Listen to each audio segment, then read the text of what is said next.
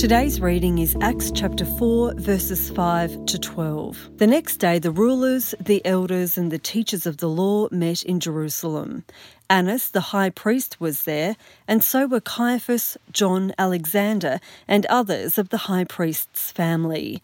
They had Peter and John brought before them and began to question them. By what power or what name did you do this?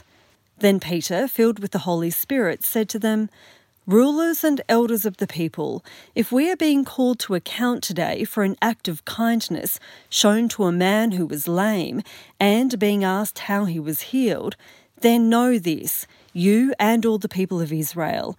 It is by the name of Jesus Christ of Nazareth, who you crucified, but whom God raised from the dead, that this man stands before you healed. Jesus is the stone you builders rejected, which has become the cornerstone. Salvation is found in no one else, for there is no other name under heaven given to mankind by which we must be saved. Have you noticed that no one uses the name Charles Darwin as a swear word? No one asks for things in the name of Buddha. No one bats an eyelid if you start talking about Elvis Presley at a dinner party. These are well known people whose names and movements still have a lot of power today. But their names have nowhere near as much power as the name of Jesus. The name of Jesus is still the most powerful name in the world.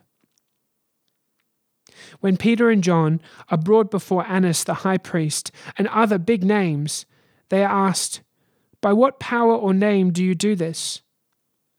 Peter is filled with the Holy Spirit and tells them exactly by whose power and name Jesus. He tells his listeners straight up that there is no name under heaven by which we must be saved. His directness is awesome considering he's speaking to the most powerful religious leaders in the land. But he can't help himself. He knows that these people need to hear the gospel, even though they are the ones who put Jesus to death. The priests think they can judge Peter and John, but in fact, the name of Jesus is the only thing that can save them from God's righteous judgment. The name of Jesus has as much power to heal and save as ever.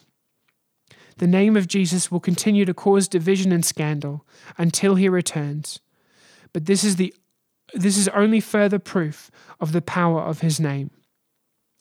There is unfathomable power in the name of Jesus. Holy Spirit, sanctifier, thank you for Jesus and the power he has in my life. Help me to draw on the power of his name and share his goodness with those around me.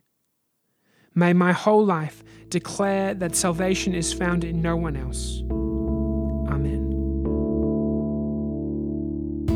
If you have any questions or would like to find out more about our church, visit stbarts.com.au.